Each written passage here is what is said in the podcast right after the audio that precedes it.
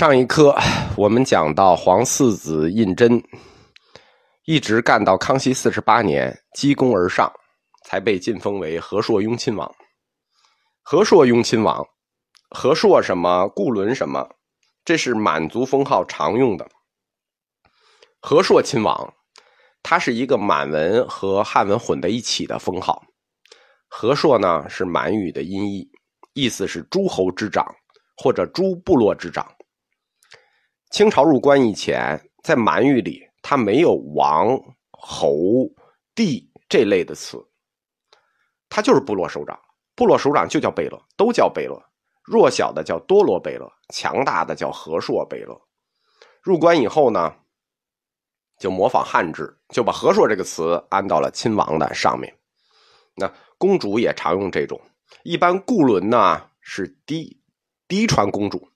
其他的呢是和硕公主。我们今天雍和宫的规模，实际是在皇四子胤禛升为亲王之后，扩建的雍亲王府的基础上再次扩建出来的。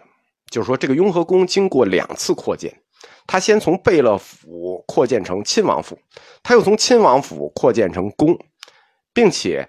当时的雍和宫规模比今天的雍和宫规模要大三倍，我们今天只剩下了三分之一。雍和宫改宫为庙之后的建筑群，整个是分三路的：东路、西路、中路。东路叫东书院，就是在现在雍和宫的东侧；西路是关帝庙，西侧；中路是我们今天看到的雍和宫。东路的东书院呢，实际就是皇帝的一个外书房。它已经毁于一九零零年的一场大火，现在就改成民房了。西路的关帝庙呢，解放以后要在这儿建一条雍和宫大街，那就把它给扒了。我们现在看到的雍和宫大街，就是以前西路建筑群。中路建筑群保留比较完好，就是我们看到的雍和宫。它有六万六千平方米，和旧制呢是九十九点七亩，巧不巧？哎，就盖的这么巧，差一点一百亩。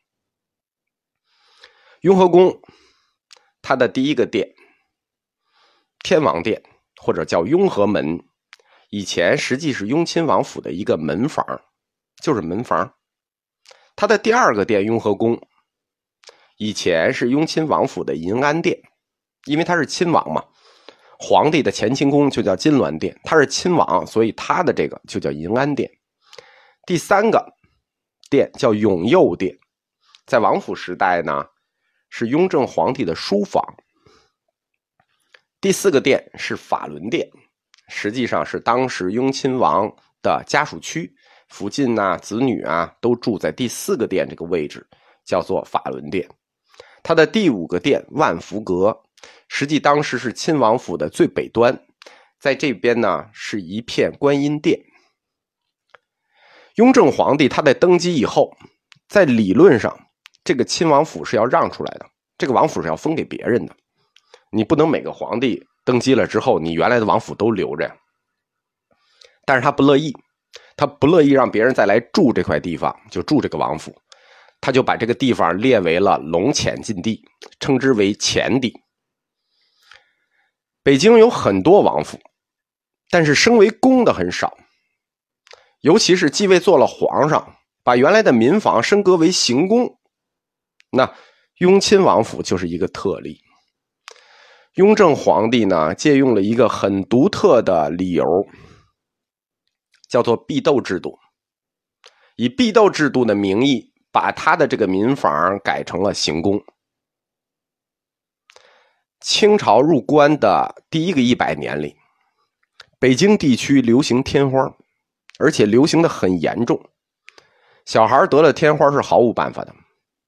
当时立康熙皇帝一个重要的原因就是他小的时候出过天花，还活下来了。对付一个病毒只有两个办法：你要不然杀死他，你要不然就隔离他、远离他。你如果没有治疗的办法，对吧？唯一的办法。就是把小孩隔离起来，这就是清初的避斗制度，要把小孩隔离起来。这个制度执行是非常严格的。你比如顺治帝，顺治帝他就没有出过天花，他从关外来的，所以子女全部迁出宫外，实行避斗。皇子皇女迁去的地方就是行宫。乾隆皇帝呢，他是下一代皇帝，他就出生在雍和宫，他就长在雍和宫，所以雍和宫那就是皇子避斗的行宫。那就以这个名义，把他原来住的王府提成了行宫。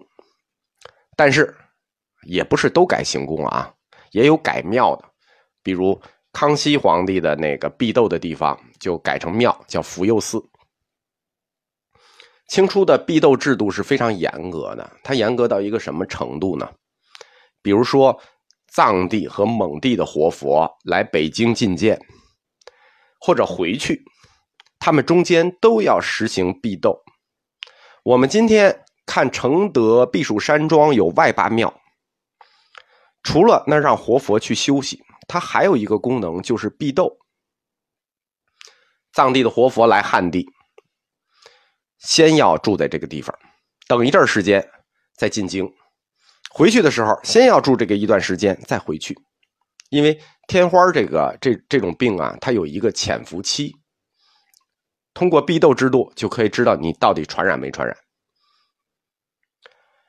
雍和宫，它的名字有一个“雍”字，这个我们知道是来自于雍正皇帝做亲王时的封号“雍亲王”嘛。赐雍亲王这个“雍”字的时候，康熙皇帝是怎么想的？我们不知道。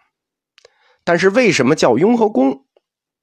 我们知道，因为雍和宫改宫为庙的时候，乾隆皇帝写了一个碑文。刻成四种文字，立在雍和宫两侧的碑亭里，里面写了雍和宫名字的由来。